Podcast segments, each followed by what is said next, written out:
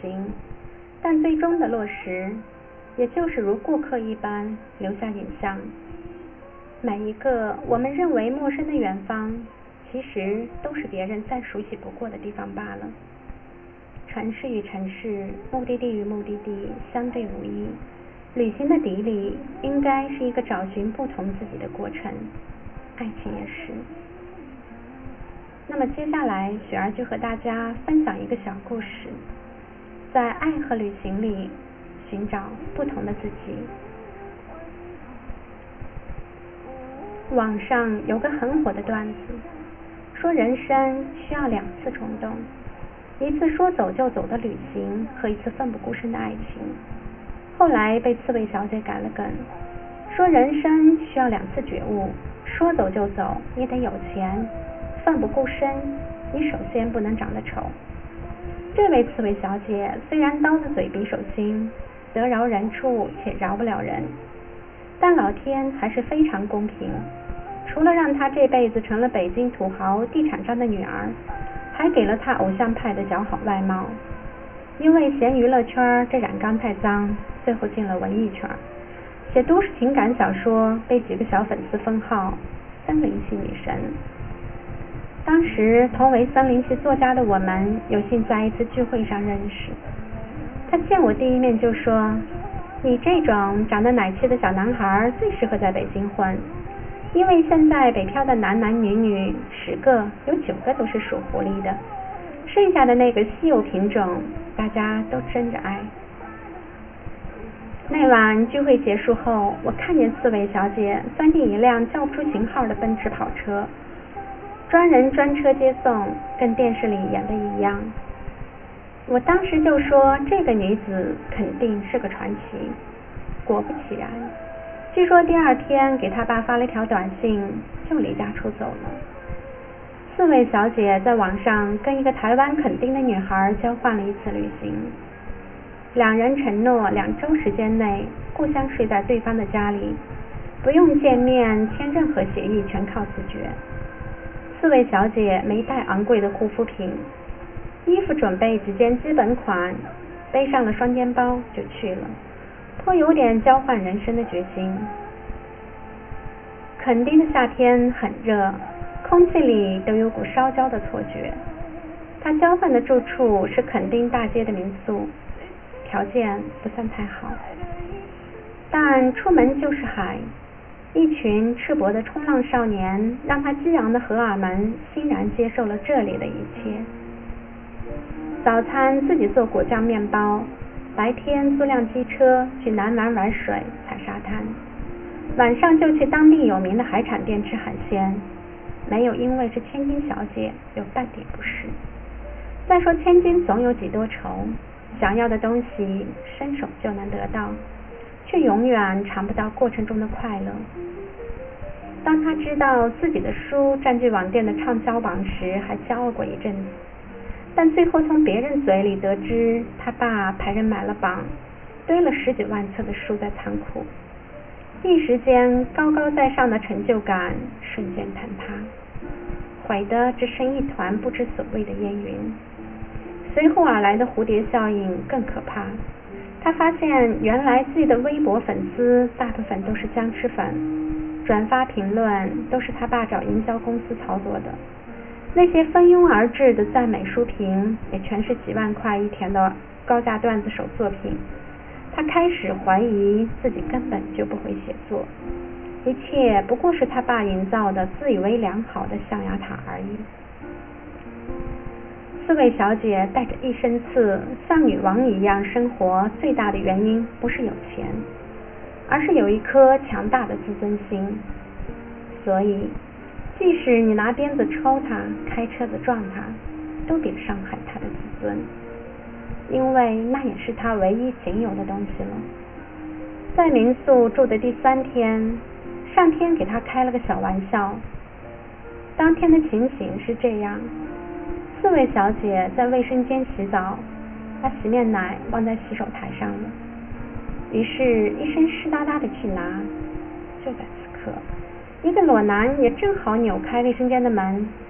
一般这种情况，女生是该尖叫的，但是刺猬小姐没有，因为那个裸男叫得太放浪形骸了，以至于把刺猬小姐吓得左脚一滑，直接撑人字形跪倒在地。她捂着膝盖，冷静的拿浴巾裹着身子，然后默默的说：“别叫了，我都看见你的扁桃体了。”当时那个男的脸都绿了。因为介意他首先看到的不是他的身体或者下体。这个奇葩男说是这家民宿女生的弟弟，国立台北大学的研究生。放假前知道他姐姐去了北京，于是打算暂住他家。没想到撞见了更奇葩的不速之客。刺猬小姐以膝盖受伤为由，偏不放奇葩男走，于是两人同住一屋檐下。莫名其妙成了互看两相厌的室友。刺猬小姐把他视作菲佣，早中晚三餐全包。闲下来的时候得跟他聊天儿，冲浪的时候必须带上它，目的是为了看肉体。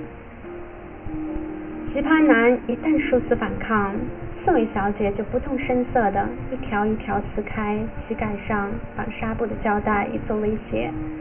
最后也只能屈服于他的淫威之下。刺猬小姐在北京有一个男朋友，门当户对，高官的儿子，身高一米八，长得像李明浩。两年前城市猎人流行的那会儿，路上的女生看见他都会尖叫，所有人都以为男友是刺猬小姐的李润成，身手矫健，man 到爆表。但其实。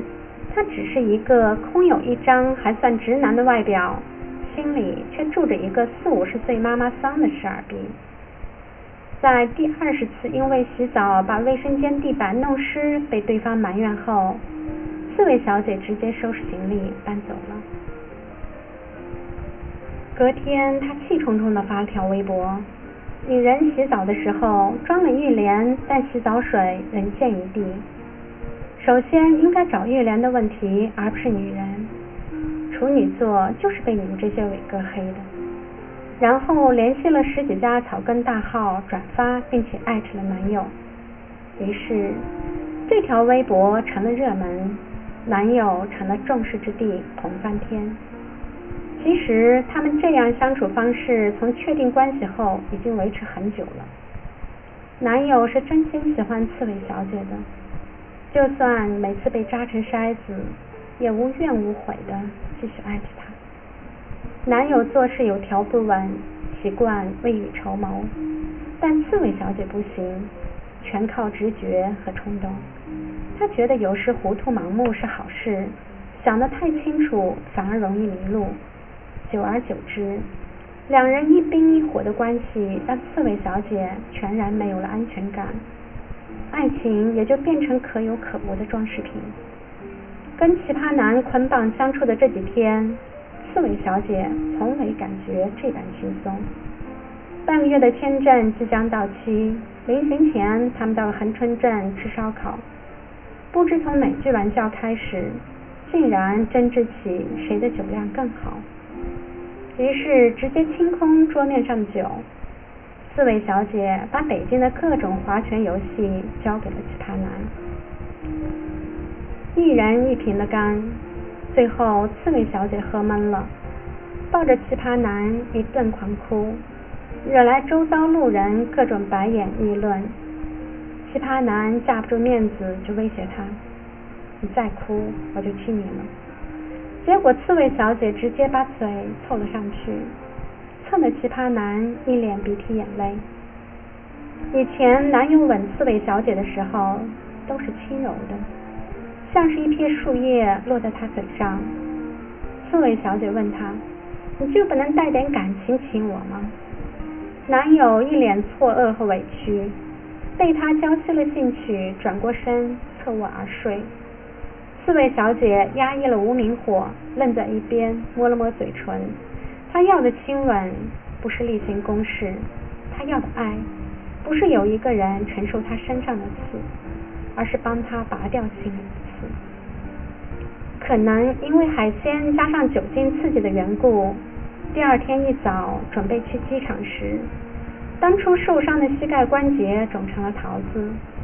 奇葩男不在屋里，刺猬小姐骂了声娘，便跛着脚匆忙收拾了行李，拎着行李箱到了门口，看见上面贴着一张字条，没错，是奇葩男留的。谁知刺猬小姐看完，气得一脚踹在门上，撞疼了膝盖。她咬咬牙，然后弓着身子哭了起来。那天，她还是去办了登记手续。刺猬小姐的故事，朋友就给我讲到这里。我只见过刺猬小姐一次，后来她再也没有出现在我们作家聚会里。有人说她跟北京的男友结婚了，也有人说她根本还留在台湾。我更愿意相信后者，因为如果她留下了，至少就有了人生最重要的那次冲动。所有人都在讲旅行，但最终的落实。也就是如过客一般留下影像。每一个我们认为陌生的远方，其实都是别人再熟悉不过的地方罢了。城市与城市，目的地与目的地相对无异。旅行的底里，应该是一个找寻不同自己的过程。爱情也是。